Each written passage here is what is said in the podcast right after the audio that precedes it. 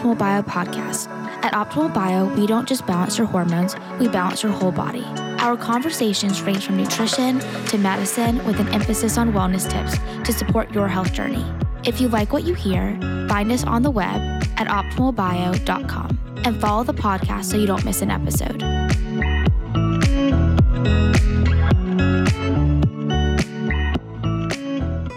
Hello, and welcome again to another edition of Optimal Bio Health and Wellness Podcast. Today, we are honored to have guest Mary Brian Yaffe, otherwise known as MB. Uh, she's a doctorate in physical therapy, currently working for Bodies in Balance in Eastern North Carolina. So, thank you for coming today. And if you wouldn't mind, if you could just kind of walk us through your background and introduce yourself. Yeah, thank you guys for having me. Um, like you said, I go by MB. I uh, grew up in Wilmington, North Carolina, um, and always was kind of big into sports growing up. Um, I went off to Duke University for undergraduate and um, actually had intentions of going into vet school for a little while because um, that was my big passion at the time. And I had never really thought about incorporating sports in and PT into my life before. Um, so after I graduated, my uh, middle brother actually decided that he was going to go into physical therapy um, a few years after he graduated. So that kind of piqued my interest, and I decided to get a job as a tech um, in PT, and pretty much fell in love with it within a few days of working. Um, so I only had a few classes that I could take at night to get uh, all the requirements for PT school since I had already done most of the um, medical background with wanting to go to vet school.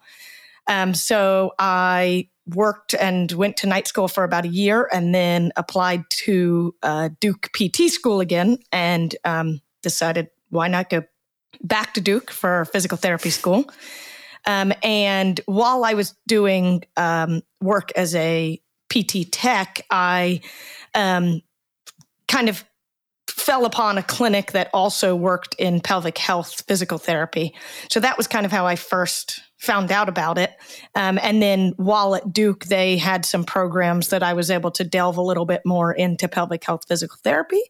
Um, and so that was kind of where I decided that I wanted to do that later on. So um, I actually started at a clinic in Apex and started a pelvic health program for them in an outpatient ortho clinic. Um, and then after having my son a year ago, uh, we decided to move back to Wilmington to have family close by to help out with the baby. Uh, and I decided to join Bodies in Balance because they were looking into starting a pelvic health program as well um, as another specialty with their clinic. It's a very impressive background. And of course, you rifled right through it. Uh, so let's go back in time. Let's go back to high school. Um, notice you were a soccer player. Yes. Yes. Big um, into soccer. So back then, you know, you're in soccer, you're going to class, you know, you're socializing, you're doing all these wonderful things. And, you know, it sounded like you had some aspirations to get into the pet industry and be a veterinarian. Um, what what were what were you thinking back then? Why why you know why why a vet?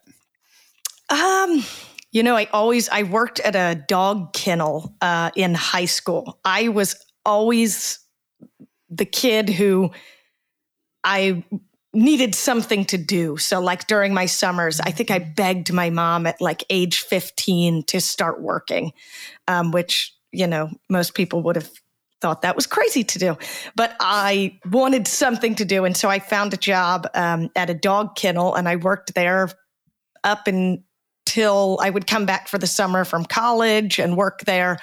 Um, so I kind of just always fell in love with dogs. We also, um, my parents had horses uh, growing up. So we did a lot of horseback riding, and um, my mom and I were big into horseback riding. So I think just having experiences taking care of horses and we had dogs and things like that that I was like, well, this is awesome. I love animals. Why not go into that?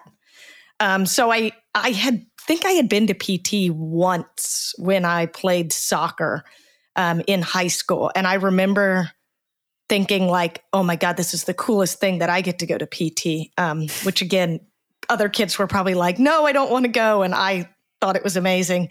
But I still didn't even, nothing really clicked in my head that, huh, maybe I should go into PT in the future.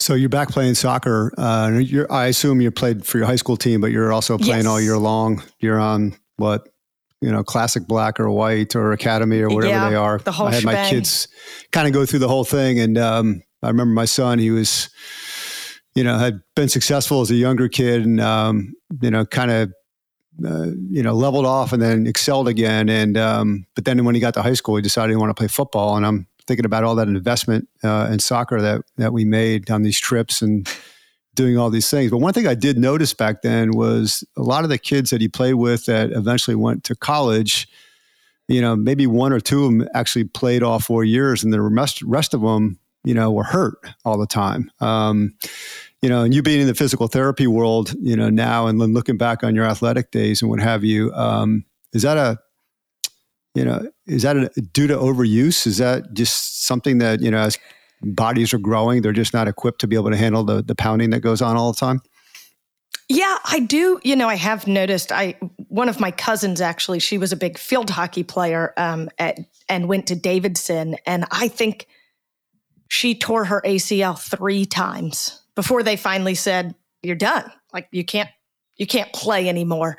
Um, I, you know, I guess it was a blessing and a curse. My mom was very adamant that we did not do travel sports because I think she didn't want to travel. And she had, I had two older brothers. So between the three of us, she was like, I can't manage multiple travel schedules. Um, so we kind of, I got lucky in the fact that every season I played a different sport. Um, so I, we had a, we were lucky around here. We had a surf team um, in the fall. So I either was on the surf team or I played tennis in the fall. Um, and then during the winter, I swam. And during the spring, it was always soccer. There was no option about that. Um, and then when I went to college, I ended up joining uh, the club soccer team up there. And so I n- thankfully never had any like severe injuries. Um, never injured my knees or anything like that. And I, I do think that part of it goes without saying that it was because I trained in so many different ways for sports. So I wasn't constantly, you know, soccer 24 7 because I think especially soccer, gymnastics, volleyball, things like that. If you're playing that 24 7 all year round and you're not outside strength training or you know specifically tr- like strengthening your rotator cuff muscles or your knee stability um, i definitely think that puts you at a huge risk for um, injury later on just from overuse especially going from you know that teenage body to an adult body well, I will say your mom was pretty smart because you know we were raising our kids. We we wrestled with um, just doing what your mom did. Uh, that's how I grew up. That's how my wife grew up, and um, it also gives a kid a chance to expose themselves to you know different sports and what have you.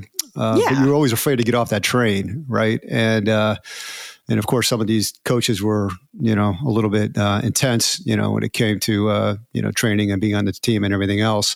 Um, yeah. And I, so, so you're basically validating that there is a lot of value out there to have the body do different things um, in order to strengthen different muscles. Um, you know, Definitely. especially as the, the, the bodies are growing.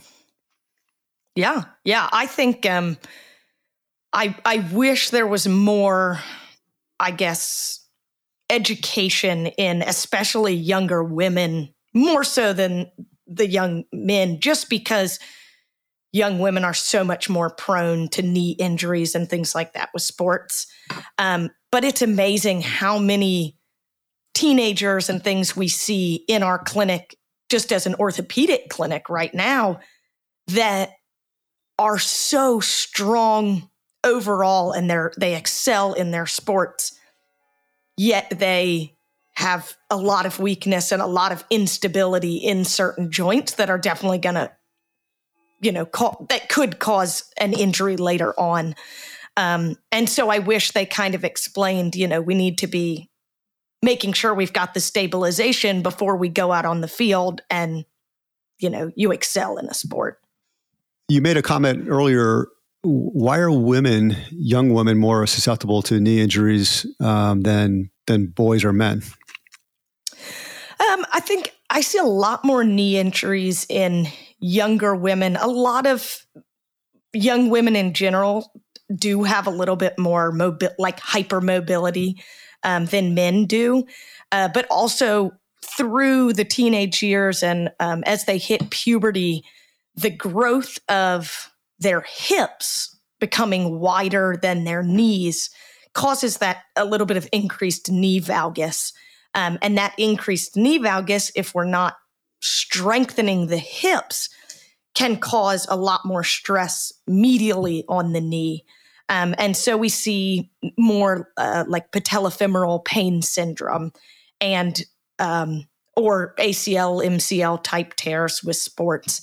And a lot of it I find is just that their their position when they're squatting or they're doing certain movements on single leg stability, especially, um, they haven't strengthened the hips in that new position. It's like they were strong in their pre-pubescent body where the hips and the knees were kind of all in line.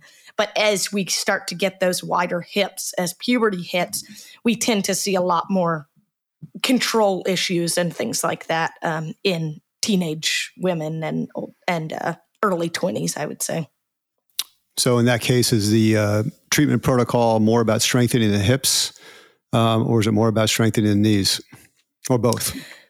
Well, a lot of the knee stability comes from muscles that start in the hips and kind of come down and connect into the knees. Um, so, I would say big focus with that would be strengthening the hips um, and then also working on their balance and stability, um, especially with twisting type motions or whatever their sport's gonna need them to do, but making sure they've got control in the quads and the hip abductors and their hamstrings, because that, um, especially the quad, controls a lot of the movement of the patella. Have you heard of the uh, the knees over feet guy?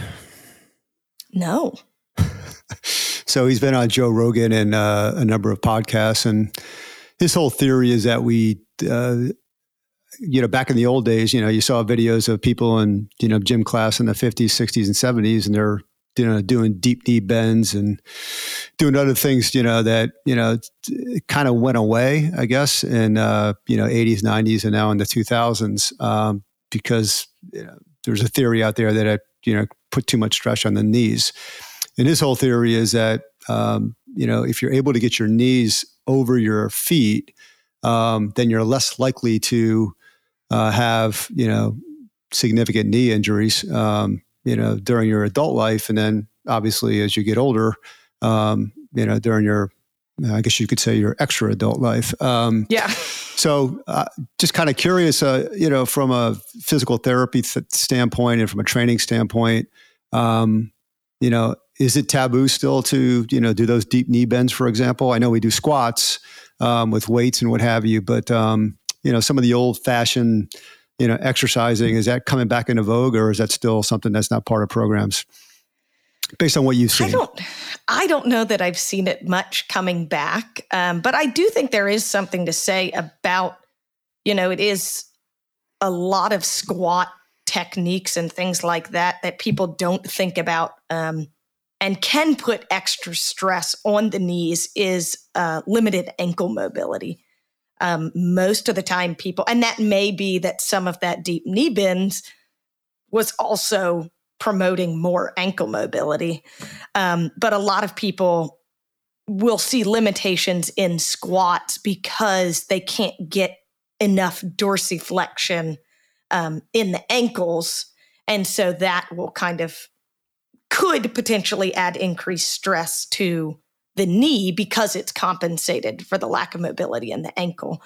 Um, So there's kind of like a functional movement screen that a physical therapist will look on, um, and some are specialized in that, looking at kind of every different part and how one part of the body, like the ankle, can limit the mobility somewhere else.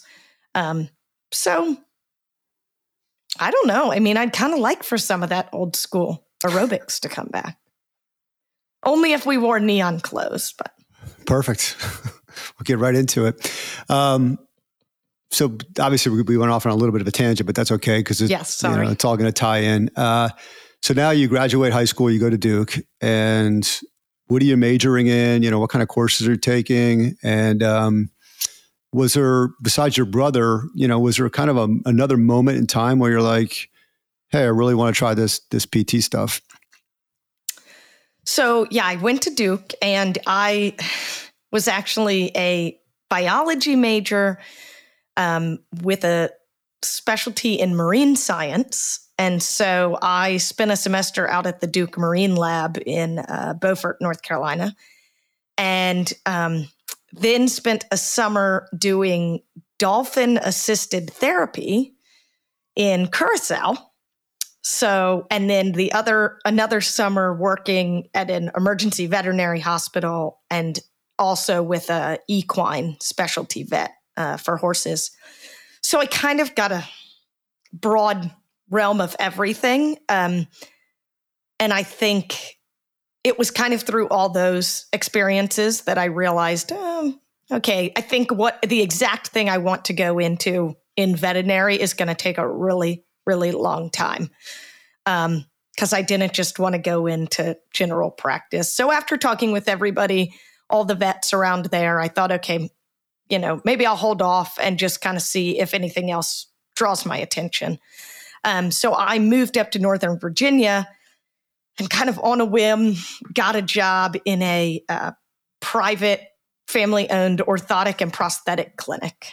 Um, and they let me come work in their lab building custom orthotic and prosthetic braces, um, which was awesome. And I learned a ton with that, despite learning that I was not great with um, tools, power tools. So I'll stay away from that. Um, but while I was there, they were really nice at kind of, they knew that I didn't really know exactly what I wanted to do yet. Um, so they actually let me join in up kind of in the fitting rooms and getting patients to walk with their prosthetics for the first time. Um, and I think that was kind of when I realized, like, oh, I, I really like working with the patients and getting to see them in those first moments of getting to walk again with their prosthetic or um, if they had drop foot, getting them a brace for that and just seeing how excited they were to kind of get their life back again after everything they had been through. So I told my bosses at the time that I was might be interested in working with patients and that I my brother at the same time had just decided he was going to do physical therapy. Um, so they actually got me connected with a outpatient orthopedic group up in Northern Virginia um, and got me a tech job there and just said, you know, we want it. we want you to figure out what makes you happy, um, even though we'll miss you. And pretty much within probably a month of being at the physical therapy clinic, I knew that that was kind of where I wanted to be. So, getting back to the uh, your, I guess you could say your internships or your experiences in college. Um, besides a human, what was your favorite mammal? Oh man, that's a tough one. My, I would say I have a top three. It was horses, dogs, and dolphins. So, tell me about the dolphin experience. That seems, you know, you kind of hear stories every once in a while, and you read about things where you know some people out there that say the dolphins are smarter than males, a uh, man, man rather, and um, uh, and then obviously we, I've heard before about um, you know using dolphins for therapy. Um, so can you tell the audience a little bit yeah. more about that? Yeah. So um, I went down there and um, through a contact at UNCW, I uh, growing up being a big horse person, my mom and I had volunteered a lot um, with a therapeutic riding group in Wilmington, coastal therapeutic riding. Um, and actually, through one of the clients there, their parent worked at UNCW as a biologist, and she had contacts down at the um, Dolphin Therapy Center. So I had told her my interest in vets, um, but she also knew that I had done a lot of work um, with horse therapy, equine therapy, a lot. Uh, so she was able to get me an internship down there. And while there, I was able to also shadow the um, marine animal vet who worked with all the dolphins and other marine life at the um, aquarium there. So while I was there, they used dolphins to basically kind of communicate with children and adults um, with ranging from lesser handicaps to more severe handicaps. Um, some were verbal, some were nonverbal. Uh, but it was really cool to see how they, all the different ways they got these kids to engage. Um, and kind of for the kids and the adults, it was, oh, this is fun.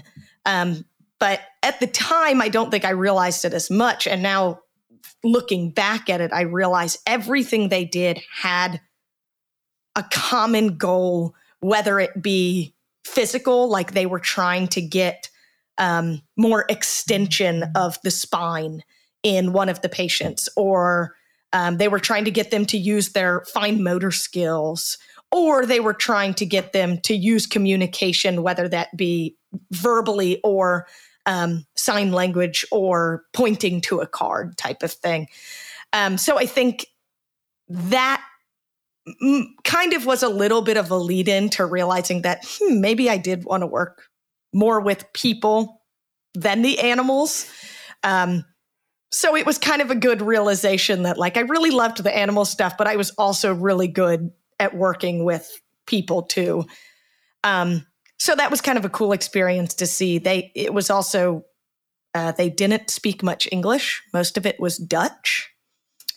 So that was an ex- a good experience for me, kind of having to learn how to communicate other ways when I didn't really know the language as well. So um, why Dutch? Uh, they are a uh, Dutch, the Antilles, Netherlands, like colony, I guess is what you call it. Um, so yeah, Curacao is actually like a Dutch. Oh, okay. Nation. I'm thinking, okay, got it. So, I understand. So that's where you went. Yeah. Wow, that must have yes, been a cool yes, experience. That's where Just, I went. Okay, got it. So what was it like living overseas yeah. for that for that time frame? Oh, I mean, as a college kid, I was like, this is awesome. Um, yeah, I think it was kind of one of the first times, I think most of the other summers I had come back home. So that was kind of the first time that I was off on my own and besides college, had my own schedule and um, it was it was a blast. I mean, I spent most of my free time scuba diving or snorkeling every afternoon and in my free time, I got to play with dolphins. So I really can't complain.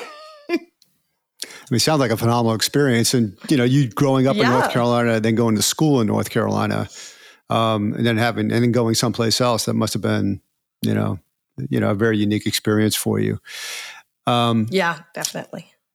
I also think it's good. I'm in this internship program uh, with our local high school up here, and you know we try to teach entrepreneurship, and we're also um, you know trying to get some of these kids into jobs over the summer and and you know a lot of them want to be of course doctors at this point in time when they're in high school and lawyers and you know all the other you know perceived fun stuff right that are great careers. Yeah. Yet they're not willing to you know go get a marketing job for example. They're not willing to you know maybe check out healthcare you know per se.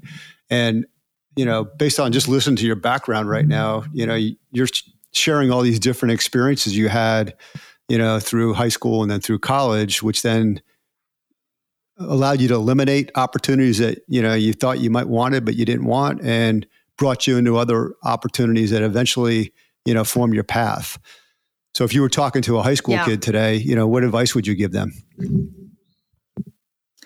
I would definitely say, I mean, I was very lucky in that uh, Duke had some programs. So my internship in at uh, with the dolphin therapy was all unpaid. Um, I actually paid my lodging while I was there, so it was kind of like I paid to go, but I got the experience. Um, and, you know, I think part of it too is I, I worked at the dog kennel throughout high school to save up money. I worked um, actually at the Duke had a canine cognition center um, on campus. So I worked there doing working with dogs and data collection uh, during my free time between classes. So I think, you know, I was always working to save up for those opportunities. Um, and so the dolphin therapy was unpaid. Then the following summer, with the vet hospital and the equine vet, Duke had a scholarship for the summer if you wanted to do um, an internship in a field that you thought you might like to work in. Um, so that was kind of how I picked that. And I think, honestly, that I probably would have gone that route had I not had the experience I did and gotten to talk to some of the doctors that I did. Um, I kind of always knew growing up that I wanted a family and that family time was important to me. Um, and after talking to a lot of the surgeons, I think that was, especially the female surgeons, that was a big thing that they kind of had to give up um, going into veterinary medicine was having children later and not getting to be home as much with the kids. Um, so I think that was one of the big reasons. And I'm glad I knew that going into it ahead of time um, because, you know, four years into vet school, that would have really been unfortunate if all of a sudden I realized, huh, I'm not going to be able to have a kid for a while or spend time with them type of thing. right. And also, too, I mean, you had said it earlier, uh, you chose to help patients out um, as opposed to animal patients. And I assume that's because you like the interaction with the with the patient and it's a little bit harder to do when you're you know, dealing with the animal. Is that true? Yeah. I think looking back, I would have probably gone crazy not having like real people to talk to. so, you're at the time when you were up in Northern Virginia, what types of patients are coming in for um, these fittings? You know, are they accident victims or is it all walks of life? Is it, you know, born with it was deformities? All walks of life. I would say, you know, unfortunately, probably the majority of them were um, diabetes or some health complication that um, they lost had you know had to have an amputation or something because of a medical complication um, we did see quite a few people with like foot drop and things like that um, my clinic actually saw uh, the cranial helmets for babies um, so that was kind of fun getting to see you know, the, when the babies would come in and you would get to see them in their little helmets and learn how to fit that and scan everything um, to kind of see the shape of their head. Um, and then we had a few children who needed braces um, for ankle alignment or things like that growing up. Um, but I think the ones I remember the most, especially with the prosthetics, were probably more, you know, medical complications from diabetes or poor circulation or something like that. Yeah, there's a friend of mine who was telling me the other day that um, I think he has a two or three year old, and they bought the kid's perfectly healthy, but they bought him a helmet because he keeps banging his head all the time. And I kind of was thinking to myself, I'm was it? I'm not sure if that's good or bad. Um, obviously, you don't want you know the child to keep banging his head and get stitches and all that stuff. But the flip side, having that helmet on at that age, is that going to, you know, create more of a fearless attitude? And, you know, so I'm, I was kind of mixed on that. Um, but you just so reminded my, me. My mom, my mom got my son a helmet. He's 14 months. Um, and it's like just a soft padded helmet. Um, and we would play in the playroom and we'd put pillows down on the floor and he would you know flip off the couch forward and we had all these climbing foam blocks and all this stuff that he could climb on and we realized after a while that then he'd go to other people's houses who did not have pillows and nice soft things and he would dive off the couch head first so I do agree that I'm, you know, so we you're a helmet proponent. Like, you know, I I am a proponent of the helmet when other people are watching him because I know they're scared of the things he will do. However, when we are around, we try to work on let's get off the couch with your feet first and not nosedive because you know, over at the neighbor's house, it might be a concrete floor instead of a giant, you know, pile of pillows in our house. Got it. So, so I decide, agreed to the helmet thing. I, I don't right, know if I like it or not yet. so eventually you get back to Duke to go get your doctorate. And um, now you're graduated, you're in the physical therapy world, and you kind of have a couple of stints, and then eventually you land at uh, Bodies in Balance. Um, yep. As you're going through your work progression, uh, are you figuring out on your end ideally what you like to focus on, or are you still, you know, going through basically a general physical therapy um, model? I I'm still going. I would say I figured out what I like to focus on, um, but I also figured out that I like to kind of see multiple things. Um, so I'm lucky enough right where I am that I get to see both orthopedics and pelvic health. Um, and I think that's kind of a nice mix because, you know, you don't get bored with one versus the other. So I, you know, it might be that I see five or six pelvic health one day, but then the next day I see one or two.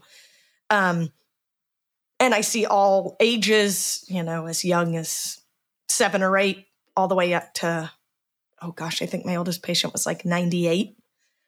Um, and so I definitely think I I have a gravity towards the pelvic health, um, especially being a mom myself. I really like working with that postpartum um, 20, 30, 40 year old age group after they've had kids and they want to get back to working out um, or just playing with their kids. I think that resonates with me the most because I can kind of connect with them on a personal level as well as a PT level.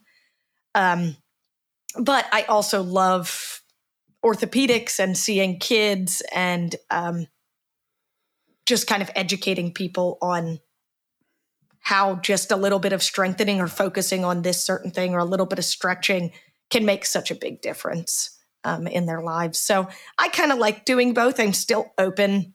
I'm still kind of at the point where I'm I learn a lot every week from my coworkers and just adding into my the realm of knowledge I have. Um, so I would say I'm still learning somewhat, but I do have kind of my niche that I like to treat more. And every now and then I'll dabble in other things. well, I was intrigued about the the postpartum pelvic health, you know, and obviously I had never heard of it before, to be honest with you. And and you know, when my wife was having our kids, um, you know, I don't think any she and nor did anybody else, you know, go get physical therapy afterwards. So, is this something new, or is there something that's going on, you know, during a pregnancy or after birth um, that requires physical therapy? So, uh, if you could educate the audience, uh, I would appreciate it. I just something new, and I'm intrigued yeah. by it. Yeah, I definitely think it's something like it, it's definitely something newer. Um, it's been around for probably 15, 20 years, but that was like a few people in, you know, all the US. There wasn't a big, you know, choice to pick from.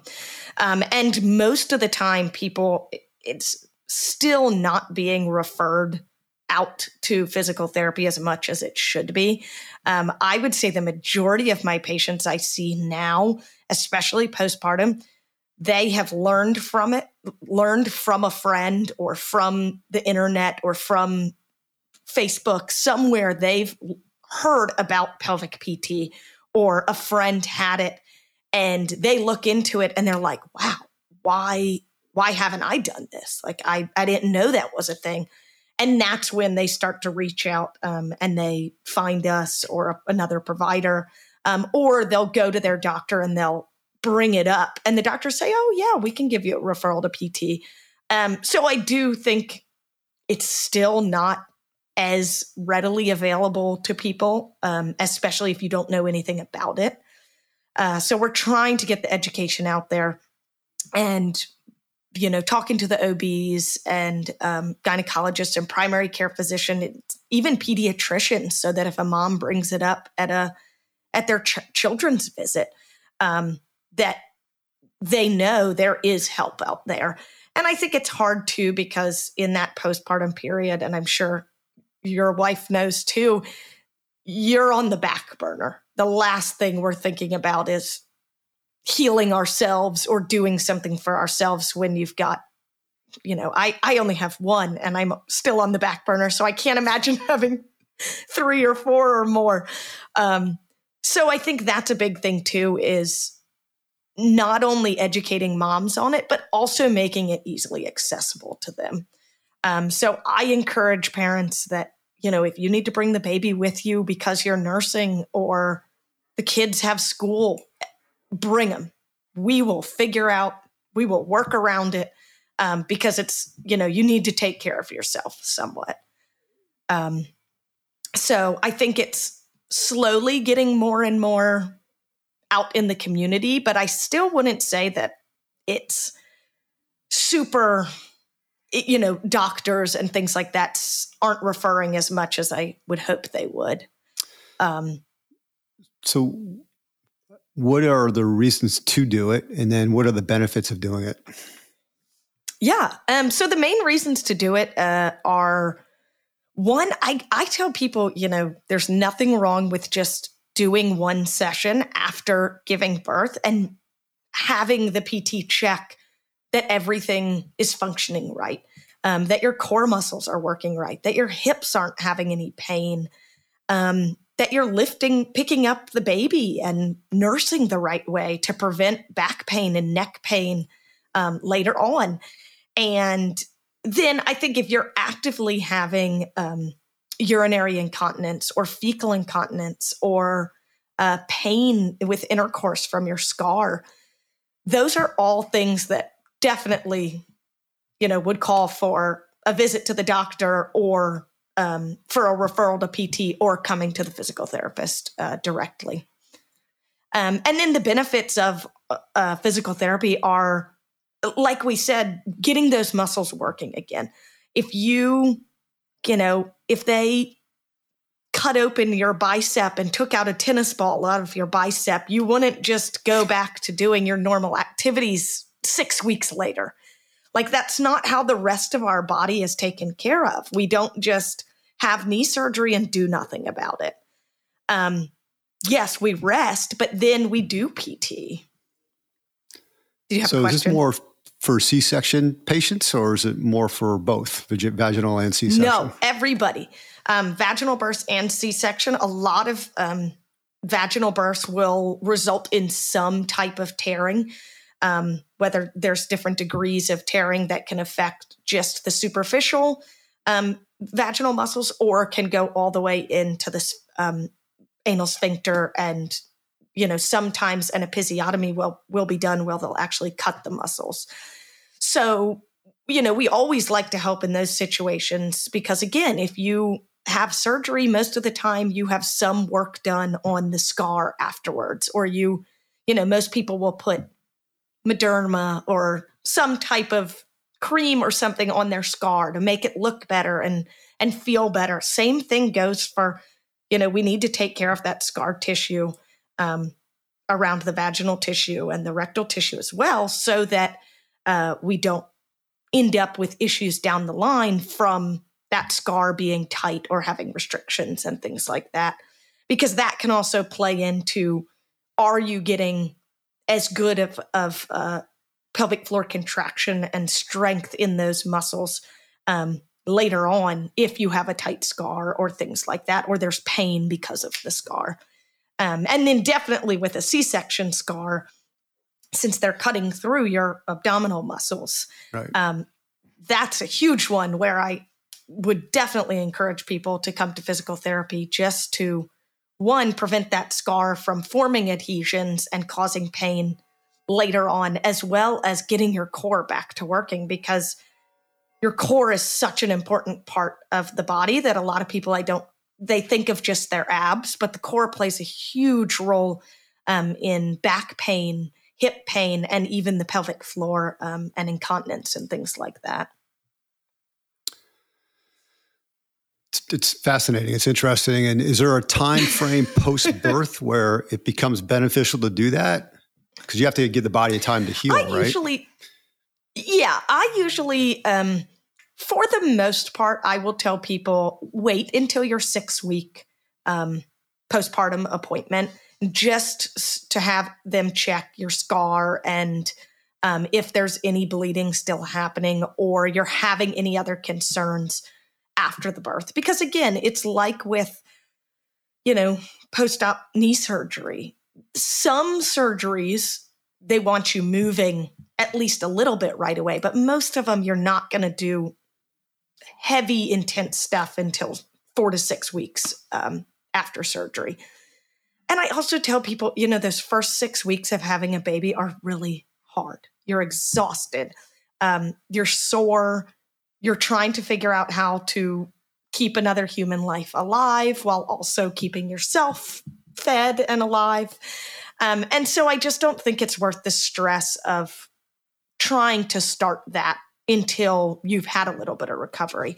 But I always tell my patients if at four weeks or at a certain amount of time, if you feel like I really need to do something, I need to get back into some type of exercise, there are things that we can be working on, really focusing on breathing mechanics and just gentle activation of those muscles. So you're you're not going to come in and we're not going to go do squats or heavy lifting, but there is stuff that we can be working on early on.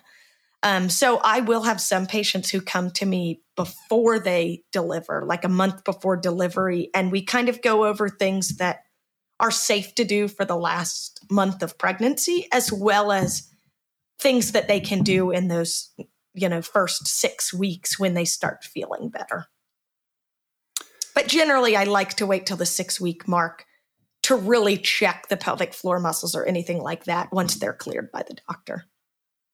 No, it's great. Um, sounds like you'll uh, won't have any um, lack of demand.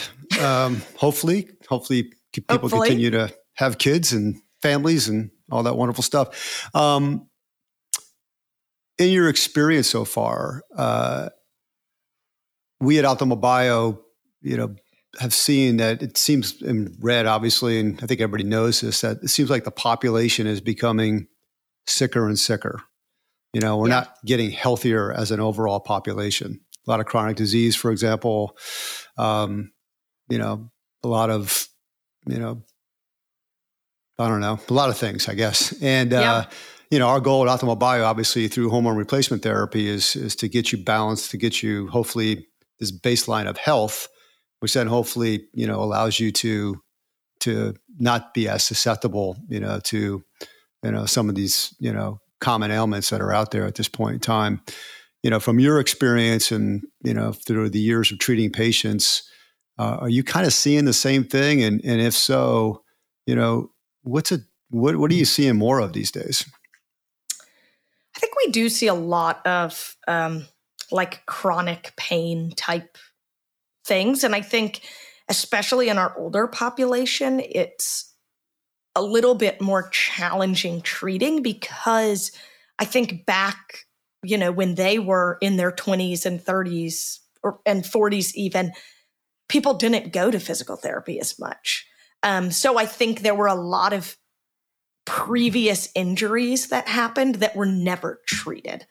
Um, and so now it's like, okay, I re injured this shoulder but you know, I injured it when I was 25 playing football and just left it. Because at 25, you know, the pain kind of went away and I could still do the things I wanted to do because I wasn't a professional football player. But now, as you're getting older and older, and, you know, kind of the saying, use it or lose it, it's, you know, kind of true with the body too. It's like if you're not having to reach up overhead anymore, or you just kind of stopped doing that because you could get your husband or your kid to do it for you.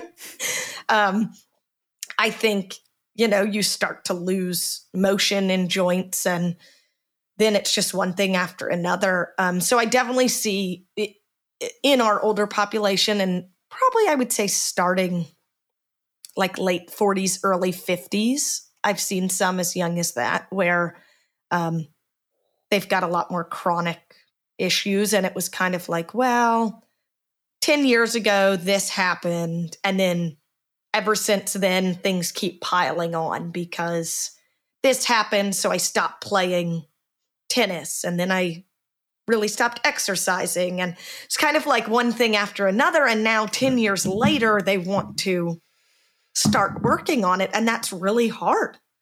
You know, 10 years of decline is gonna it's a lot harder to get back um, in terms of how much effort and work you're gonna have to put into it. So I definitely yeah. think we see that more. Yeah, and you bring up a couple interesting points. One, you know, as you're you in a way it's good because your body adapts. Um, I remember my father-in-law; um, he had difficulty, you know, being able to literally turn the keys to start his car. You know, he had grip issues and he had some arthritis and what have you. So he ended up bringing a pair of pliers into the car to do it. You know, and but as you're as the body's doing less and less of what it's supposed to be doing, and other people that are are helping in that regard, they there's no really way back. You know, down the road and from a physical therapy standpoint, and hopefully you can enlighten me a little bit on this too. It just seems like you always have to go through a, a primary care or an orthopedist to be able to get a PT referral. And I, I maybe it isn't happening anymore, but I broke my ankle a few years ago, and you know I had to get PT through my ortho, and I'm thinking it'd be so much easier if you simply could just go contact a PT, not have to worry about insurance, and just basically go get fixed, get that shoulder fixed, you know, when you're 25 years old, as opposed to going through the gauntlet to to get to the PT world. So, um, is that still the same? I mean, is it like that still? No, so, well, yes and no to some extent. Um, certain it depends on the insurance. For the most part, a lot of insurances, um, at least for the younger, you know, non-Medicare, most insurances um, we have what there's it's called direct access, and you can just go to PT um, without a referral and be seen for an injury or you know you pulled your back the other night and you're having a lot of pain um, it, especially for people who know like oh i've done this before. This is what it feels like. I just i went to pt last time. It helped. I'm good to go. Um, and then obviously when you come to pt we're going to look at that and say eh, i think maybe we need to refer out to orthopedics and get an x-ray or an mri or something um, just to make sure because this doesn't seem like just an ankle sprain or something like that. Um, and so that was kind of the switch between uh, the physical therapy being a master's versus a doctorate was they added a year to help um, train physical therapists to be able to kind of identify those red flags so that people could come straight to PT rather than going to orthopedics or your primary care to have to get a referral. Um, so now there's things we look for and say, mm, I think we need to refer out to the doctor for this um, rather than just treat it with only PT. Um, so, however, with that being said, Medicare requires a referral. Um, and most of the time, to get that, you have to go see the doctor. So, I do think it's, you know, it's kind of hard because we're putting that group of people who probably need m- more care at a disadvantage because you know they've got to get to the doctor or get that referral and it's a lot of work leading up to it which probably is why they wait so long until it's so bad to come in um, and then i think people who have had pt before in that population are much more likely they know the drill and they're like, mm, I'm not going to wait on this. I'm going to call my doctor, get the referral, go to PT because I know it can help.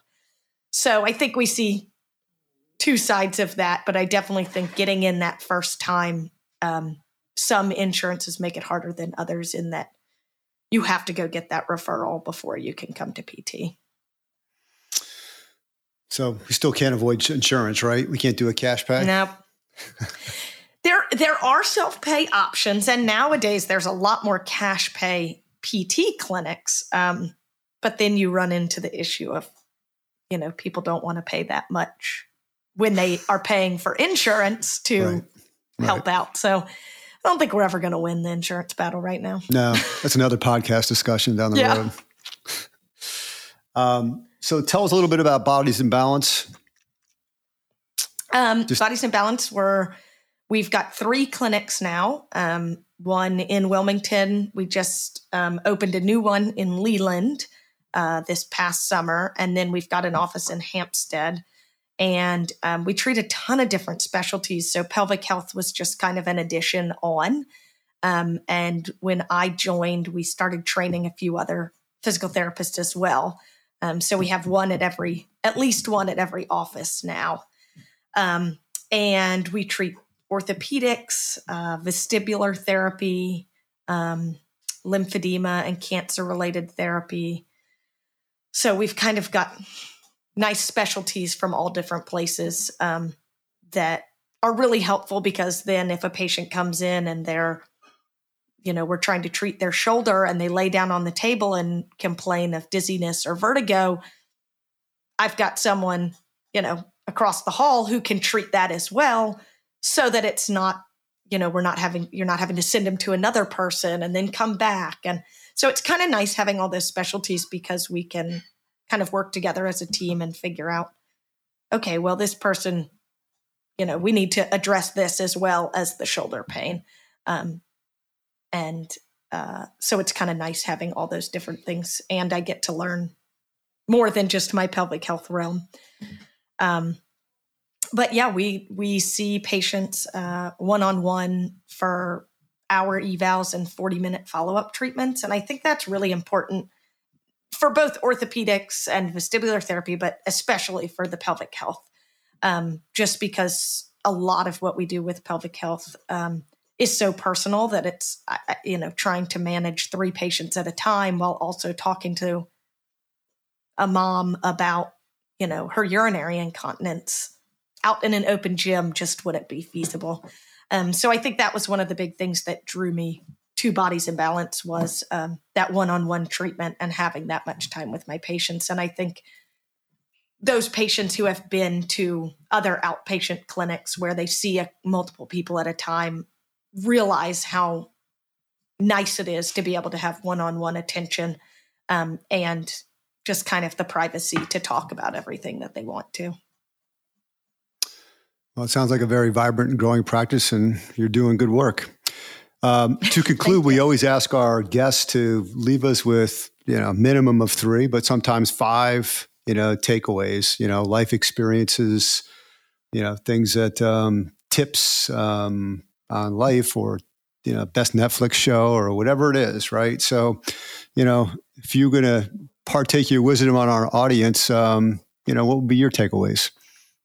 Oh man, probably my top would be um, to definitely, you know, find the job that you are really passionate about. Um, I think so many people are so focused on what's the job that's going to make the most money, especially when we're younger, you know, high school, college years. We're like, I want to be a lawyer because then I can make a lot of money. Um, and I think that, especially now having my first son and hopefully more children, I realize the importance of being able to spend time with my family. Um, and I think that's one thing with physical therapy that, and the clinics I've chosen that I've been really lucky about is um, picking the hours that I work and the times so that I can spend the time with my son in the afternoons and get him from school or um, have one day off during the week that I can pick him up early and go do things. So I think that's an important thing is finding the job that you know you're passionate about and kind of the overall picture, you know, is money really going to solve all your problems or is spending time with your family? So what's important to you? Um probably number 2 and this is just my pelvic PT side is any mother um please go to a pelvic PT if you're having any issues during pregnancy or postpartum um, because you will learn so much um, that you didn't even know could be an issue later on in life. And I think it we can prevent so much um, later on in life uh, of muscle atrophy and just you know pelvic issues in general um, that can end up being embarrassing that we could have prevented with you know just a few sessions of pt right after you had the baby and things you can do going later on in life um, and then three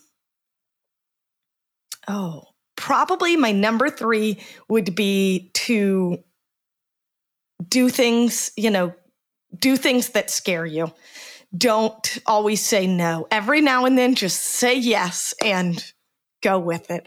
Um, I think that was one of these things with the podcast is the thought of doing a podcast and talking in front of people, even though I do it all day long. Um, I'm glad I didn't know that I was going to be on camera until today because I think I would have, you know, hyped myself up about that. Um, but, you know, after the fact, it's like I love getting to educate people on pelvic health and physical therapy and things like that. So I would have, you know, we missed out on a lot of opportunities because it's too much work or we're scared of it um, or it makes us uncomfortable. And I think that's, you know, something I've learned in the PT realm, uh, especially is, you know, I'll see a patient, I'll I'll have a patient on my schedule and I'm like, oh my gosh, I've never, I don't know that I've ever treated this before. And I'm like i don't can someone else see this patient and then it ends up being a great experience and i've learned a ton because i had to go do some research on that type of patient um, so i think that's the biggest thing take take the chance or you know do something once a week that makes you uncomfortable great advice and by the way did it turn out okay this podcast yeah it turned out great did you have fun i did have fun Good. Well, I was only a, a, little nervous in the beginning, but then well, it got better. You can't tell, and you gave a lot of great information today. And, um, you know, I love your three takeaways. Um, and it's good that at your age, uh, you know, somebody once told me a long time ago, you know, I had my own company for a long time and, you know, every, the whole focus was always on, you know, strategy and business plans and things like that. And finally somebody said to me, well, what's your life plan? You know, and, thankfully I had a life plan. And, and, I tell everybody today, you know, whatever your life plan is, fit your business into the life plan. Um, because at the end of the day, when you go, no one's going to remember what you did in business. You know, everybody's going to remember what you did in the community and your family and everything else. So, yeah, good stuff. Uh, MB, thank you uh, for your time today, and best of luck to your thank family. Thank you guys for having me hopefully your little guy will, uh, you know, uh, be careful when he's a daredevil, and um, hopefully we'll have you back sometime. Thank you. Yeah, appreciate it. Thank you.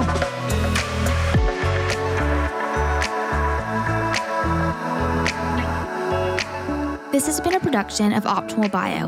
Optimal Bio is CEO Tyler Brannon, podcast host and partner Jim Baker, medical director Greg Brannon, production assistance by Core Media, Beth Grabencourt, administrator, Kevin Duthu, executive producer. The podcast can be found on our website, optimalbio.com, on Apple Podcasts and Spotify. Our theme song is Sunwave by Paradiso, provided by Epidemic Sound.